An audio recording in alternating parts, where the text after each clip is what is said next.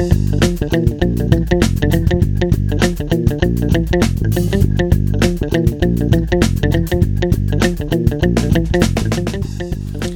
back, Buffalo Bills fans. It's Matt Warren, editor in chief of BuffaloRumblings.com, and the host of Buffalo Rumblings Q and A on the Buffalo Rumblings Podcast Network.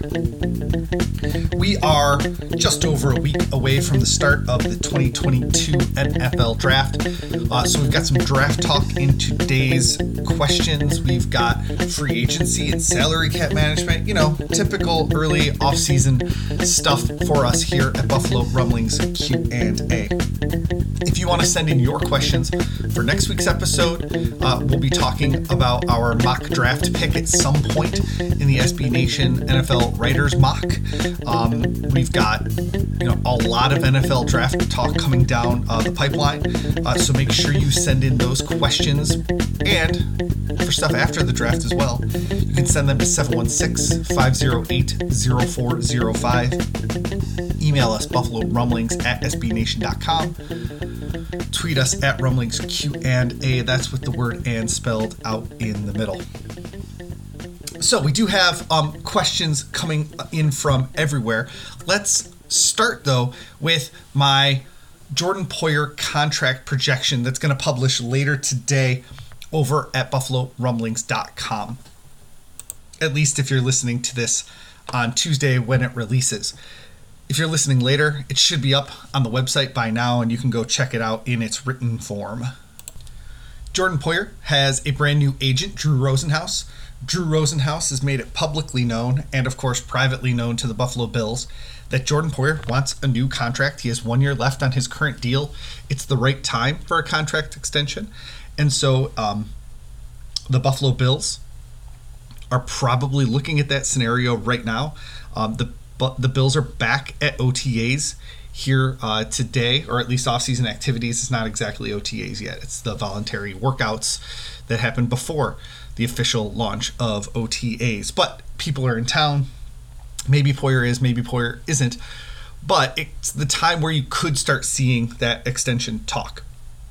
Looking at what Poyer could likely be um, looking at as far as contracts go is a fun little process. Uh, Harrison Smith is another guy who's 30 years old. He signed for four years, $64 million, which is a deal that averages 16 million per season, but it has an inflated number at the back, kind of like that Tyreek Hill deal did when we were discussing contract extensions for Stefon Diggs.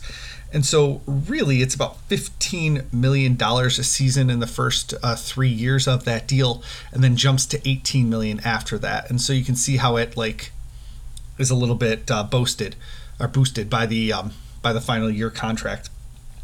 Uh, Quandre Diggs of the Seattle Seahawks, three years, $39 million. Uh, so that's a little bit on the lower side. The um, the average payout is 14 million, 14 million, then 11 million uh, for Diggs, so it's a little bit lower. I predicted a $15 million average for Jordan Poyer. He's coming off, uh, you know, an all pro season. Um, maybe he wants three years, maybe he wants four years, like some of those other guys got, but it would surprise me if the Bills actually signed him to a four year deal. He's got one year left on his contract. Um, he turns 31 later this month. Um, so he'll be 32 when the contract extension starts. I'd rather see like a two year contract extension for Jordan Poyer. If Poyer really pushes for three, I would give him a three year deal, but I'm not going to four years. Um, Brandon Beane typically likes to give contracts that he thinks people are going to actually be able to finish. So a four-year deal for Matt Milano, a four-year deal for Dion Dawkins. You know, not these bloated long contracts that have you know huge jumps in salary as the, the year goes on. He changed that for Von Miller, but I mean, it's Von Miller. He's one of the best players in the NFL um, and a big name, and they needed to change their tactics to get him to come here. I think the other players on Buffalo's re-sign list are all deals that are much, much more likely to actually be finished. When you look at Matt Milano or Dion Dawkins or even Stefon Diggs and Josh Allen, you think that those contracts are actually have a shot to see the end of it. So I predicted a two year, $30 million extension uh, for Jordan Poyer. You can go ahead and check that out over at buffalorumblings.com get all the details, the yearly breakouts, um, void years, salary cap management, everything like that. Let's get to one of your questions before we uh, head over to a couple more things in the second half of our show. Let's switch gears to the NFL draft, where Dave Reed over on Twitter asks us, What are the chances that Buffalo takes a flyer on Matt Araiza? Now, we talked about Matt Araiza last week, so I would encourage you to go back and listen to that episode a little bit more in depth, Dave, if uh, you haven't had a chance to listen to last week's episode that uh, aired on um, April 12th. But um, I like Matt Araiza. I don't know why you would call it taking a flyer on a punter. I think the Bills need to add a punter, whether it's in the draft or add another free agent after the draft. The Bills cannot go into the offseason with just Matt Haack.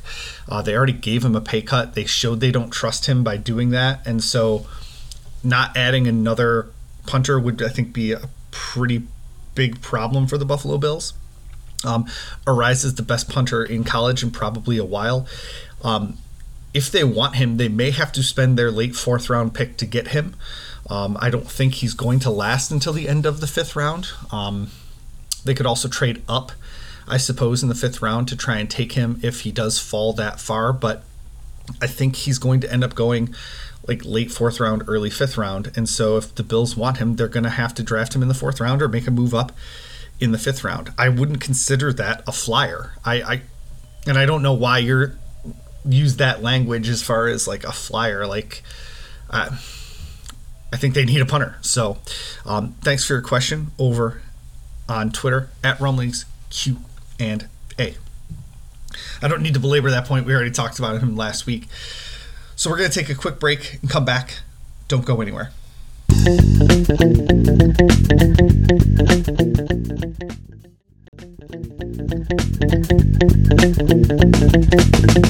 The Buffalo Bills begin their off-season training program today at One Bills Drive, April 19th. Uh, the boys are back in town. Uh, we saw Josh Allen at the Sabres game over the weekend, probably because he was getting in town to get settled uh, before OTAs began with phase one on April 19th. Phase one, right now, all they can do are meetings and strength and conditioning for two weeks. So they'll be in the weight room, they'll be doing work um, on the field, but they can't have uh, coaches on the field, and it can't be football specific work on the field. It's highly regulated uh, by the NFL. So meetings. Uh, so that some coaches will be meeting some folks for the first time since they were hired since the Bills players left for the off season. Um, obviously, they've probably done phone calls and video chats and text messages and emails and all that stuff, but they could be meeting in person for the very first time today with several of the Buffalo Bills' new coaches. But meetings and strength and conditioning for two weeks. Um, then at the beginning of May, the team can transition to phase two, which includes some on field workouts, individual group instruction, uh, drills, perfect play drills, drills where offensive players line up across from offensive players and defensive players line up from defensive players. We'll go over that more in a couple weeks. But right now, for the next two weeks, the Bills can do strength and conditioning, non football specific activities on the field, and meetings. So that's the next two weeks over at One Bills Drive. We have an email question in this week from Rick Sanchez, who emails us How is it possible that the Bills have cap space when you reported months ago that they had none? More like Buffalo bumblings. I see what you did there. Try reporting the truth to fans instead of hooks so people will read and look at your ads. Go ahead, lay out how this amazing cap transition took place. Well, Rick, I can sense your hostility. I understand. When we report salary cap numbers, it's typically from the NFLPA reporting. So that's the official number that the NFL Players Association has, which um, you know, just means that we weren't lying. Uh, we were telling the truth. So let me go through what happened over the last few weeks when the Bills went from two hundred fifty thousand dollars of cap space to now ten million dollars in cap space. The biggest change that happened there was the signing of Stefon Diggs to a massive contract extension. And most people thought his salary cap number would go up. Instead, his salary cap number went down. In our article from April 9th, I wrote um, that his 2022 cap hit was supposed to be nearly $18 million, but it went down by $6 million to $11.7 million. So they saved and created $6 million in cap space with the Stefon Diggs deal. How did they do that? They converted his base salary into a part of his big signing bonus. So they were actually able to spread out the money for 2022 over the next five years of his contract. So he gets the same amount of money in 2022, but instead of it being parsed out over September, October, November, and December, he actually gets paid up front. So it's good for Stefon Diggs, it's good for the Buffalo Bills because they're able to create all of that cap space. So that created $6 million in salary cap space. The other thing that they did was restructure Ryan Bates's contract. Uh, Bates signed an RFA tender with uh, with the Buffalo Bills, then agreed to a new contract with the Chicago Bears. The Buffalo Bills matched it, but as soon as they matched that contract, they went to Ryan Bates and said, "Hey, can we spread out this cap hit a little bit?" And they did the exact same thing. They took his base salary down to the uh, NFL minimum for a veteran of how many years experience Ryan Bates has, and they took the rest of the compensation that was supposed to be paid in 2022 and spread it out over the remaining 4 years of the contract. So that lowered his cap hit by about one and a half, two million. So you can see how the Bills created eight million dollars in cap space over the last few weeks, even while re-signing other players. You don't need to be hostile about it when you think that we're lying or whatever, but that's how the Bills created $8 million in cap space over the last few weeks if the Bills wanted to create more cap space, they actually have a few other ways to do it. They could do contract restructures with uh, Tre'Davious White. Um, or a couple other players on their roster. They could add void years to a couple different deals and again pay people up front for work they're going to do in 2020 blah blah blah 2022 if they know they're going to be on the roster. You can pay them up front and then spread out the cap hit. I don't anticipate that happening again because they have nearly $10 million in available salary cap space right now. Um, I don't know where the other million dollars or so came from. Um, Spotrac has the Bills right around $8.2 million in available cap space. Um, and that's kind of how far I've come in my brain. Um, but the NFL Players Association reported almost $10 million. So there's like a one and a half million dollar gap somewhere in there um, that I can't account for right now. I don't know how the Bills created that cap space. Um, it could be a number of just like um, I don't know shell game moves where they did restructure a contract that we haven't heard about yet. Um, but you know, there's a discrepancy there. But I know the Bills created almost eight million dollars in cap space over the course of the last few weeks. So Thanks for your email over at Buffalo Rumblings at SBNation.com. Hopefully, I answered your question in a way that, uh, I don't know, will make you believe our reporting going forward into the future. And um, if you want to check, the Buffalo News and a lot of other outlets have reported those uh, contract restructures and contract um, the salary cap moves the Buffalo Bills have made over the last few weeks too. And you can go check my work over there thanks for uh, thanks for reading Buffalo Rumblings. Let's end on an NFL draft question here today. Going over to the text line at 716 508 0405. I would like to hear what you think about defensive back Daxton Hill from Michigan. Could he play cornerback on the outside or just safety and nickelback? Also, I think Troy Anderson from Montana State is a physical freak. I realize he's listed as a linebacker, but he's been very successful running back and quarterback in college.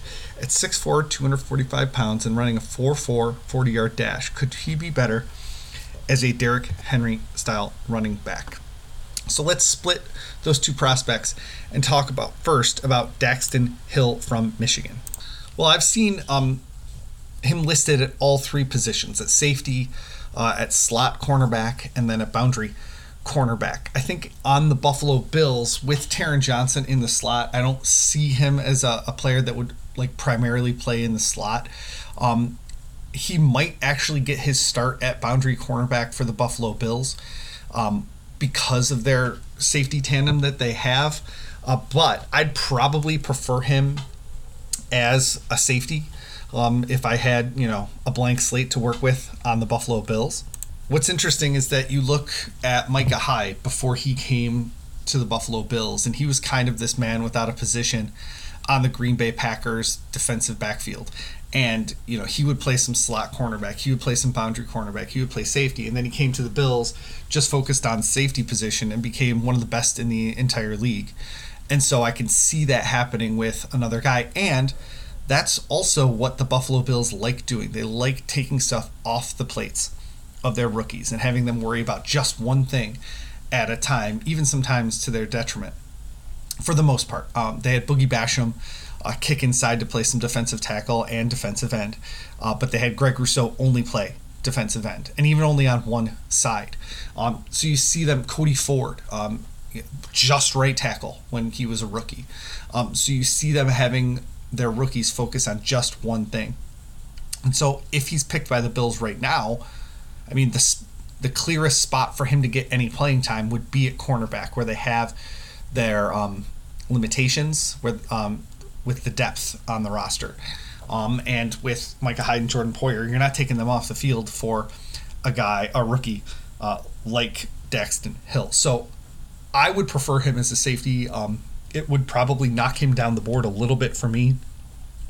Um, but he is projected to go pretty high in the draft. Now, if their plan is to replace Jordan Poyer a year from now instead of giving him a contract extension, then I could see them doing that and having him kind of learn on the job under Micah Hyde and under Jordan Poyer. But that would be a pretty awkward year uh, for the rookie as well. So who knows what the Buffalo Bills' plan is as far as that goes. Um, but I would I would say he's probably more of a safety um, in Buffalo Bills defense. So, um, but take that for what it's worth. I've never seen him play. Um, I'm just going off of the reports that I've read while preparing for the 2022 NFL draft. I am not a draft guy. I work, you know, five days a week during uh, the regular season, and then Sundays are reserved for Bills football. So Saturdays are really the only day where I can get anything done that doesn't involve work. And so um, I'm not a draftologist by any stretch of the imagination. You also asked about uh, Troy Anderson uh, from Montana State. I wouldn't be transitioning him to uh, running back um, at the next level, I would keep him as a linebacker. He hasn't played running back since 2019, and so I would not keep him there. Thanks for all of your questions at our various points of contact. You can email us, buffalo rumblings at sbnation.com. You can send us a voicemail at 716 508 0405. That's also our text line that was used today. You can send us Facebook or Instagram messages to the official Buffalo Rumblings accounts. And please, please do that. Tweet us at Rumblings Q and A. That's with the word and spelled out in the middle. Uh, please rate and review the Buffalo Rumblings Podcast Network on your favorite podcast app. It really helps our reach uh, grow. Please tell a friend about us if you really like listening to us, even if uh, we have so many different podcast hosts to listen to. So maybe um, another podcaster is their cup of tea. Thanks for listening and go Bills.